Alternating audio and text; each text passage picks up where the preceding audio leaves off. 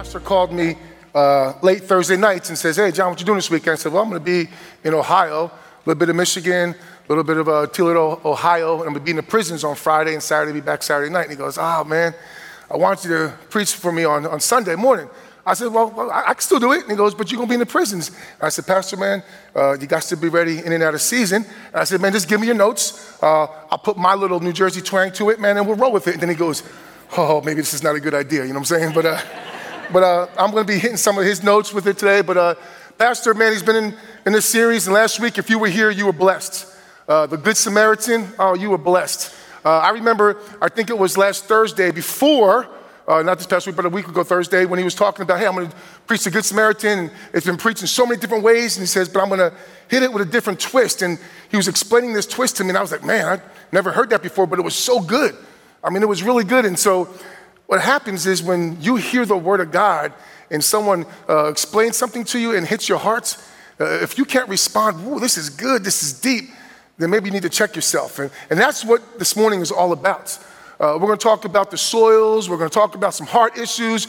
We're going to talk about some land issues. Uh, understanding what Josh just read to us, uh, the parable of the sower, uh, it was basically that Jesus dropped some seeds and it dropped on some hard path, but the birds came up and grabbed those seeds. And then some of that seed fell on some rocky ground, and because the soil uh, wasn't able to affect it and it didn't go deep enough, it stayed near the surface and it got dried up. It got scorched out by the sun, so it kind of just withered. And then some of that seed fell amongst some weeds and some thorns. And we know what happens when you try to go into a garden and you look at some flowers and you see some thorns and weeds pulling up. Sometimes they choke out what looks good and pretty. And so the thorns choked out the word. And then some of that seed fell on some good ground, or as people would say, good dirts. I remember being born and raised from New Jersey and growing up in New Jersey uh, we never talked about dirt. We never talked about what fertile soil actually looked like. You know, we grew up in the concrete jungle and we played sidewalk football. We played football in the streets. My, my twin brother and I. It wasn't until I got to the Midwest and met this girl named Josie and met Josie and ended up marrying her. And her family, and some of her family members are into the agricultural thing and they're into the farming thing. And so I began to hear stuff like, man, that's some good dirt. Man, that's some good soil. And every time they talked about this good dirt or this good soil, it was talking about what the ground would produce, give back. And I remember seeing these, you know, you see the corns that were planted and the corn, the stalks would go, man, it was like Jack and the Beanstalk, man, it would go way, and then the stalks would go up high, and it looked so pretty. And understanding that, man, that was some good dirt, good soil.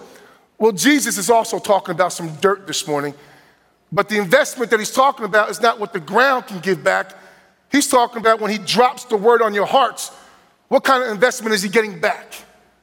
When the word is dropped upon your hearts, what kind of investment is that word that's touching your heart? Understanding the sower, Jesus, the seeds, the word of God. Understanding he's sowing something on your heart this morning. And I'm gonna ask you a question a couple different times. Which soil does your heart represent? which soil represents your heart this morning. Now, understanding when you're in front of the Word of God and God's Word is smacking you dead in the face, how do you respond? I love what James says in James chapter 1. He says this If you listen to the Word and don't obey it, it's like looking at yourself in the mirror. You see yourself, then you walk away and you forget what you just looked at. God's got a mirror. And that mirror is looking dead at you right now with His Word. And if you stand or sit in front of God's Word and don't react, don't respond to it, and you walk away, shame on you. How can you be in front of God's Word and not respond? And that's what the soils are all about.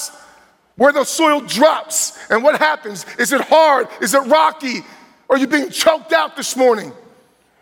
Or is the word impacting your heart? And in turn, you are now impacting God's kingdom because you're being used and abused by God Himself. So we're going to open up His word again. And we're going to read that parable. And we're going to see how Jesus explains the parable of the sower Matthew chapter 13, verse 18 through 23 says this Hear then the parable of the sower. When anyone hears the word of the kingdom and does not understand it, the evil one comes and snatches away what has been sown in his hearts. This is what was sown on along the path. As for what was sown on the rocky ground, this is the one who hears the word of God, hears the word, and immediately receives it with joy. Yet he has no roots in himself, endures for a while, and when tribulation and persecution arise on account of the word, immediately he falls away. As for the one sown among the thorns, this is the one who hears the word, but the cares of the world and the deceitfulness of its riches choke the word out, and it proves unfruitful. As for what was sown on good soil, this is the one who hears the word, understands it. He indeed bears fruit and yields, in one case, a hundreds, in another 60, in another 30. Understanding this morning which soil reps your heart. Which soil reps your heart? uh, Pastor had sent to me uh, four illustrations, four ways that the heart receives, rejects, doesn't allow the word to impact, four different hearts. And so I'm going to ask you a question Which heart does your soil rep? Check this out. Does your soil rep a hard heart? Does your soil represent a hard heart? Look at verse 19. When anyone hears the word in the kingdom, of, in the kingdom and does not understand it, the evil one comes and snatches away what has been sown in his heart. This is what was sown along the path. When anyone hears the word of the kingdom and does not understand it, the evil one comes and snatches it away. This represents the hard hearts. I believe as I was studying this the last day and a half, that Jesus is talking about the religiosity in this time. You see, li- listening to this parable, you had your disciples, you had those who wanted to believe, and then you had those people who were stuck in religion.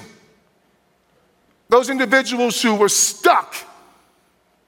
Hey, man, I, am going to go to church and I'm going to let church affect me, but the Word of God ain't going to touch me. I'm gonna dip into the world and dip in the church, dip in the world and dip in the church. You crazy to think if you can live that lifestyle. So, what he was talking about was the Sadducees and the Pharisees who were kind of mixing them around the people and they had their ear to it. What is this cat talking about? Seeds falling. What's he mean by this? And Jesus is probably looking at them dead in their eyes and says, It's you, Mr. Sadducee. See, you don't believe in the resurrection. So you're never, ever going to really, truly understand this word. See, if you can't believe in the resurrection, and you can't believe that I'm God, how's my word? Because I am the word. How's it ever going to impact your heart? How's it ever going to make a difference in your life? Jesus says in John chapter 1, in the beginning was the Word, the Word was with God, the Word was God. It's alive, he says in Hebrews chapter 4, verse 12. The word of God is alive and powerful, sharper than any two edged sword. It cuts between soul, spirit, joint, and marrow. It exposes our innermost thoughts and desires. Understanding the word of God is a double edged sword. So when it's good, it's still sharp. When it's bad, it's still sharp. And what I mean by bad, sometimes you're gonna get cut, it's gonna rip you up. When the word can rip you up, then you know it's impacting your hearts. You just can't open up the word and be, oh, this is good, this looks good. Oh man, touch my heart. Drink a little cup of coffee and say this feels good. When you're truly understanding what God's word is all about, you're gonna take a look at it and says, man, I ain't doing that. Oh man, I'm a mess. It's a sharp sword on both ends, good and bad. It's gonna cut you. See, he's talking about the person who is steeped in religion. I like what it says here. It says this when you don't understand it, it's like the evil one comes and snatches away what has been sown in his heart. Now, I'm just gonna be real with y'all this morning. If you're a true believer, And I don't know that. If you're a true believer, then there ain't nothing snatching the word from your hearts. Nothing. It's in God's word. John chapter 10, verse 27.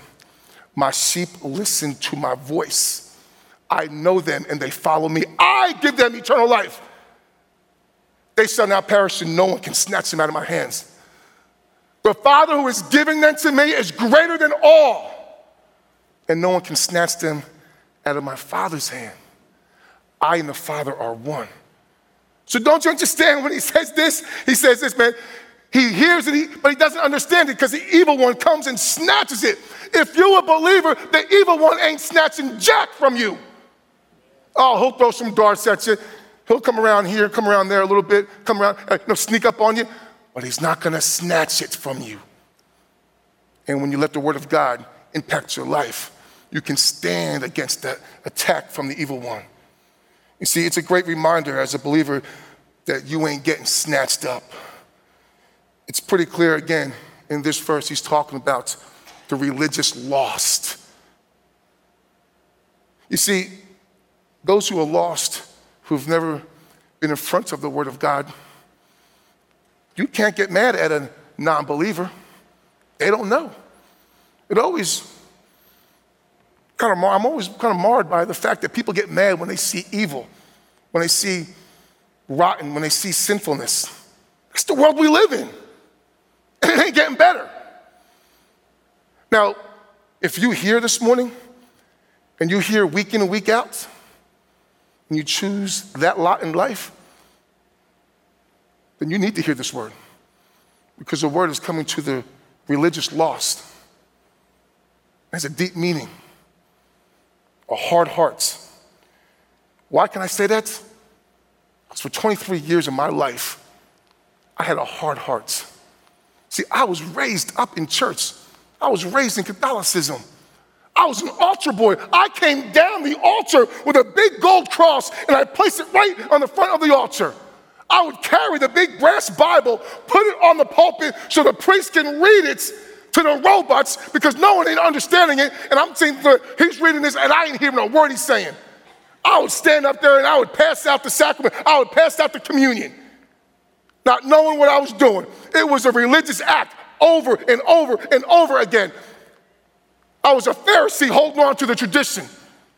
I was a Pharisee getting caught up in the religion, thinking I was good. I was even thinking I was self righteous. That's what a Pharisee is, man. He's self righteous. It's a hypocrite, understanding that he can earn his favor with God, holding on to the law, never even even open really understanding what the law is all about. Because last I checked, you can't be self righteous and think you're good.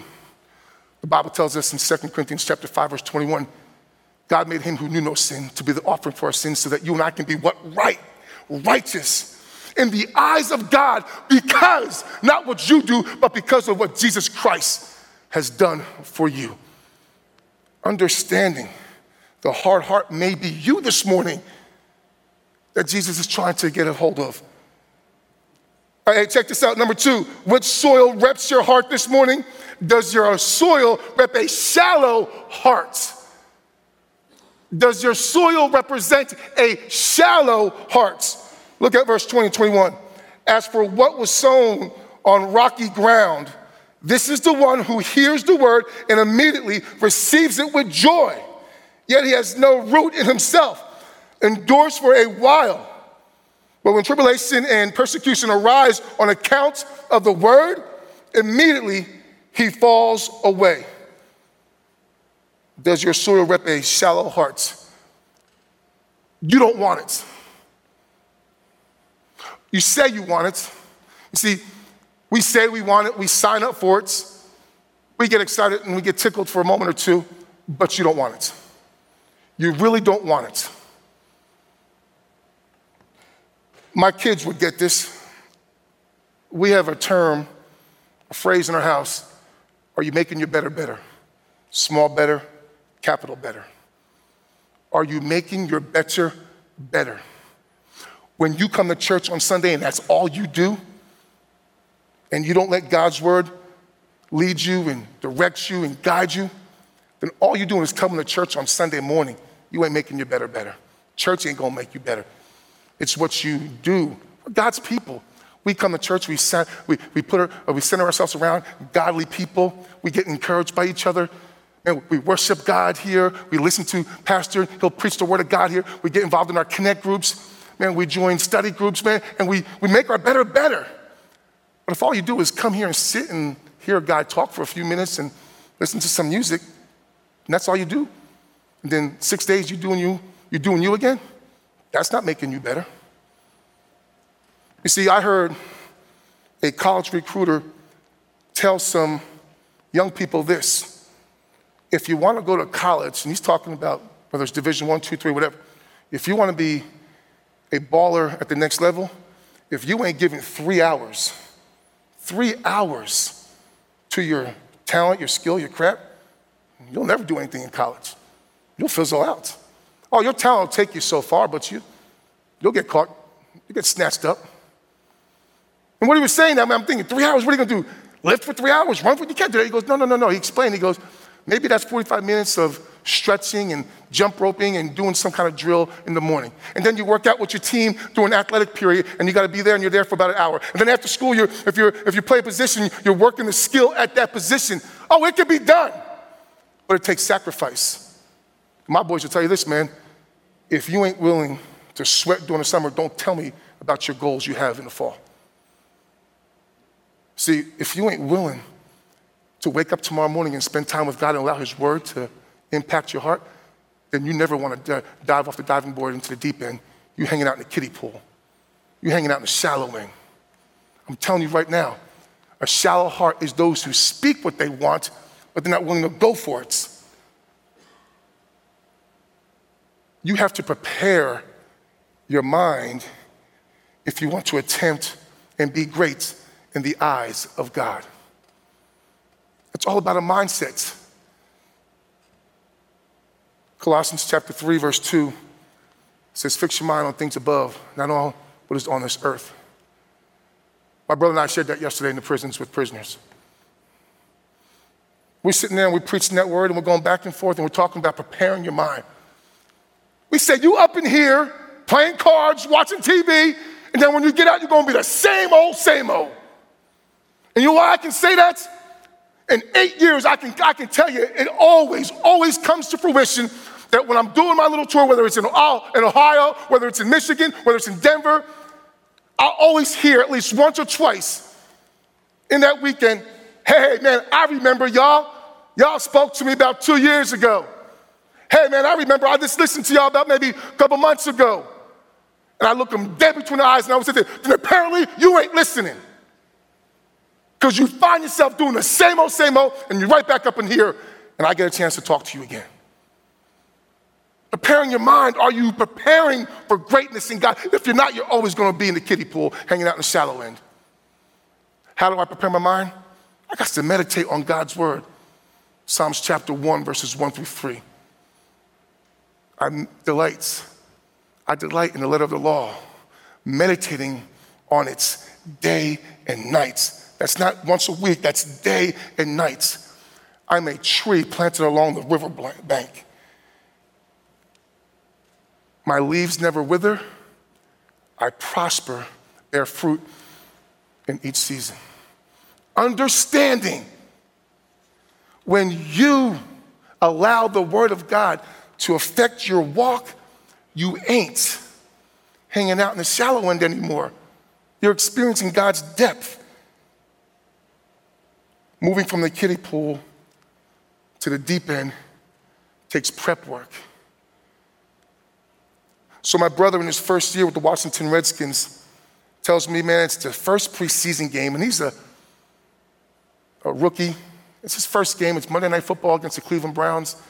So, he knows he's going to play a lot because the veterans and the superstars, they don't play a whole lot that first game. Guys like me, second and third teams, we play a lot that first couple preseason games. And then when the game, when the real games come on, they usher out the superstars. And so my brother tells a story that when he was playing with the Redskins, he remembers he gets to old RFK stadium. He gets on at the stadium and he kind of gets his uniform on, just his pants, and he kind of got his, his undershirt, and he kind of comes up through a tunnel, tunnel, and he's out there on the field at RFK Stadium. He said, for the first time, man, I've never seen grass that green. He says, man, I just was staring at the paint in the end zones of the greatest franchise in the NFL that simply said Redskins in the end zone. I'm always going to cut down on the Cowboys, you know that. And then I saw that big Redskin helmet in the middle of the field. And my brother said he's walking around, he's just looking at the stadium, and he's like just asking, he's just soaking it all in. He's like, wow, this is, this is cool. And he's kind of going over his plays, and he's kind of going over steps, and then all of a sudden he sees a man come up on the field, and he gets on the goal line, and he sprints 100 yards, dead sprints. He touches the line, kind of does a little, little skip, and he goes jog back over here. Touches the line, sprints, does this for 30 minutes. Probably does about maybe 35, maybe 25, 35, maybe. He, brother, he stopped counting. Over and over, man, boom, just sprinting back and forth. Dripping with sweat. My brother looks up at the clock and he says, Oh man, I gotta go get ready for the for pregame now. So he goes down into the tunnel and this guy follows right behind him. And ironically, the guy was right next to him in his locker. It was a guy was here and this individual was right next to him. So my brother puts his shoulder pads on and this individual is drying off. And so my brother goes over there and he asks the question. He says, why were you doing that, man? You, just, you wore me out. How are you going to be able to play? Now, mind you, my brother wasn't talking to another rookie who was scared and had a lot of energy that he was just trying to get his, get his mind right. My brother was talking to an individual who, at that time, it was his 14th season in the NFL. At that time, already won three Super Bowl championship rings. He would go on to play 20 years with that same team, and for those 20 years, he held the title of the fastest man in the NFL. When he retired, he was a first time ballot Hall of Famer. That guy was Darrell Green. So my brother said, Why were you doing that? He says, I know I'm only going to play about maybe four or five plays tonight. But if I step on that field just for one play, I'm going to prepare myself for greatness. Are you preparing yourself for greatness? If you ain't, you always going to be swimming in the kiddie pool. Number three, check this out. Which soil reps your heart this morning? Does your soil rep a crowded heart? Verse 22 As for what was sown among the thorns, this is the one who hears the word, but the cares of the world and its deceitfulness of riches choke the word, and it proves unfruitful. Man, what you chasing? What are we chasing? We value our goals and our dreams so much that we sell our faith out. Or we make up excuses. But we sell ourselves short, man. We sell our faith out because we're chasing the carrot of the world. The Bible says, What profits a man if he gains the world but loses his soul? You see, goals are a good thing, but when you make them a God thing, it's a bad thing. Now, when I'm pointing at you, I got three pointed right back at me this morning. Because my kids will tell you. We strive. We talk about things. We talk about probably this one thing way too much in my household. We talk about winning championships. We talk about being a great football player. We talk about this is what it looks like. If you didn't do this today, I promise you, you can't, you can't have that false success if you didn't sweat today. We push it, we eat it, we sleep it. We get mad at it. We talk about winning a state champ. We talk about what does that look like. And as I was reading this verse, I was like, uh-oh. It's kind of talking about me. Maybe chokes out the word in my family because all I do is talk about football success, man. I don't mind talking about football. People always say, man, you always talk about football. Hey, I don't, I don't care. It's what I, I love it.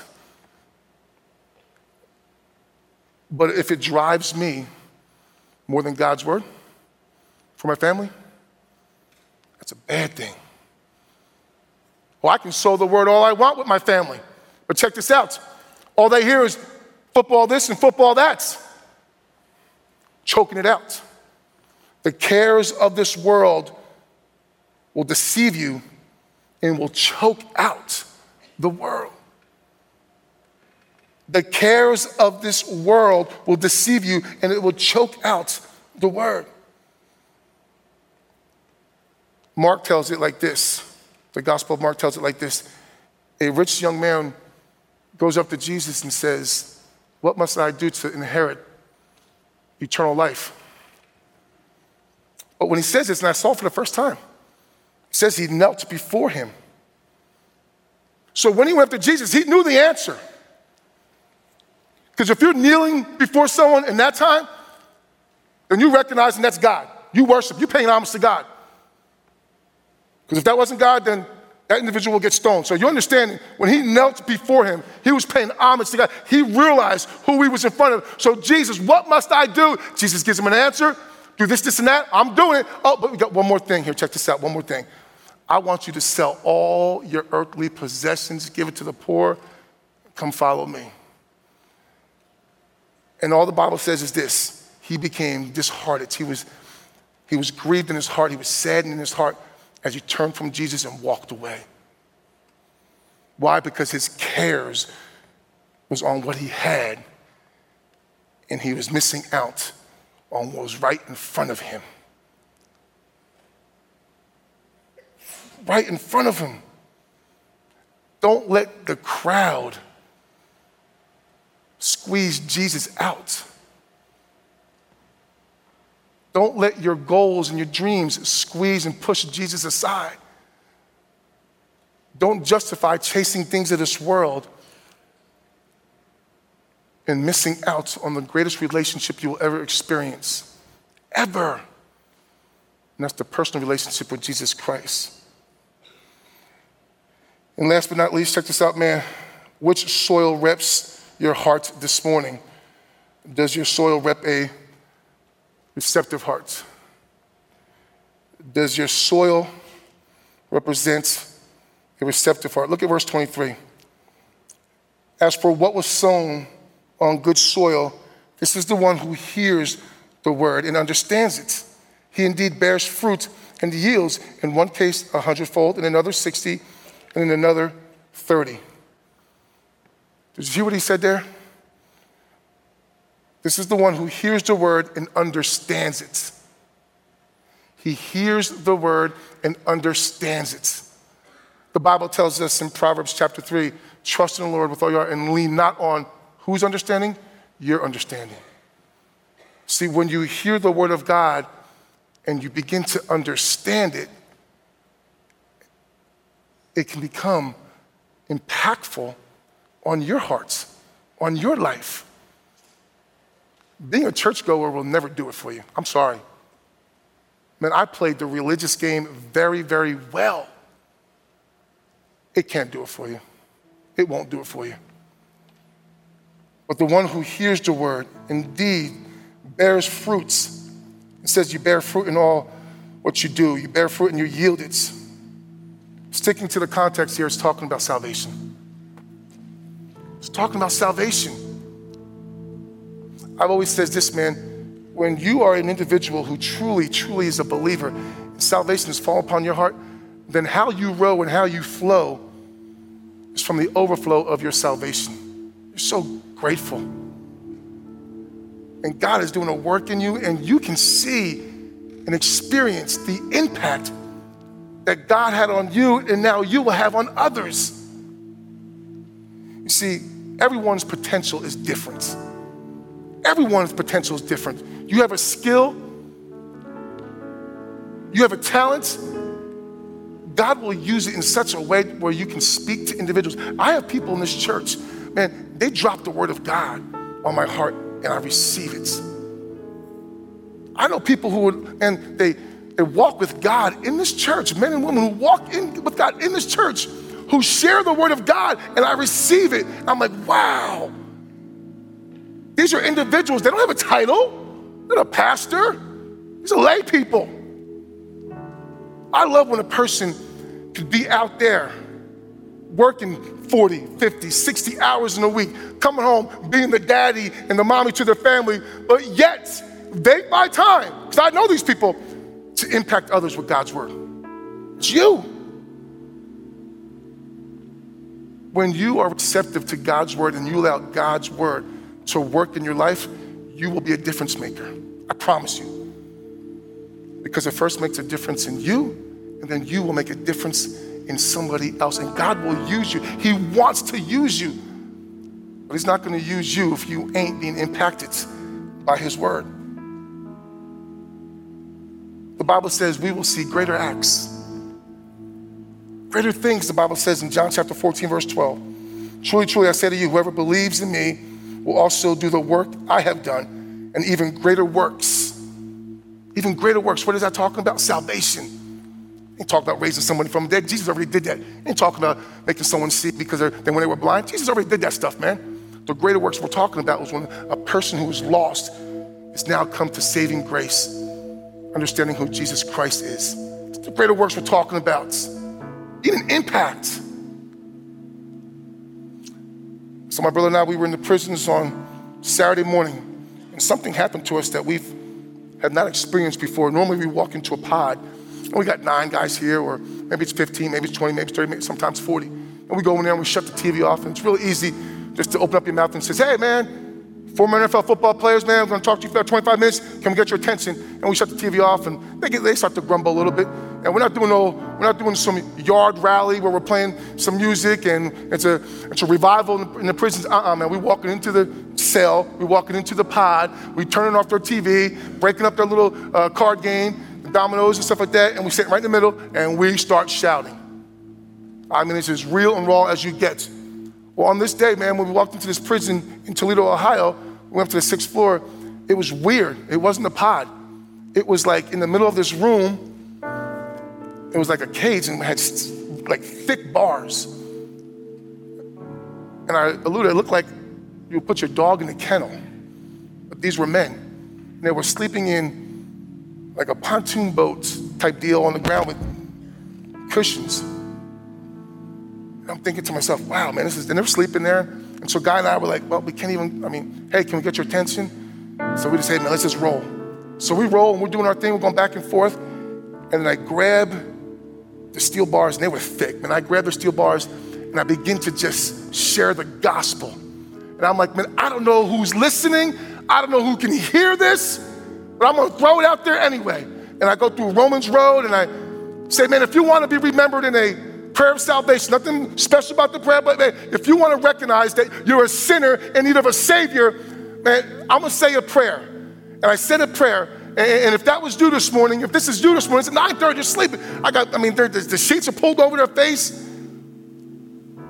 And when we shared the gospel, the sheet was pulled back, and one by one, the hands were going up. My brother and I, we looked at each other and we had tears in our eyes. I wasn't going to do that. I didn't know if they were paying attention. God will use you if you're receptive to his word. And we did this and we saw that, man, and and we walk into these pods and these guys are so hardened. And afterwards, man, they're, te- they're tearing up and they're hugging us and they're like, thank you so much. Thank you so much. God will use you. I'm proof to it. A football player from New Jersey preaching at a Baptist church in Texas, man, I, I'm speaking truth to you this morning. God will use you in a mighty way if you let the word impact your life.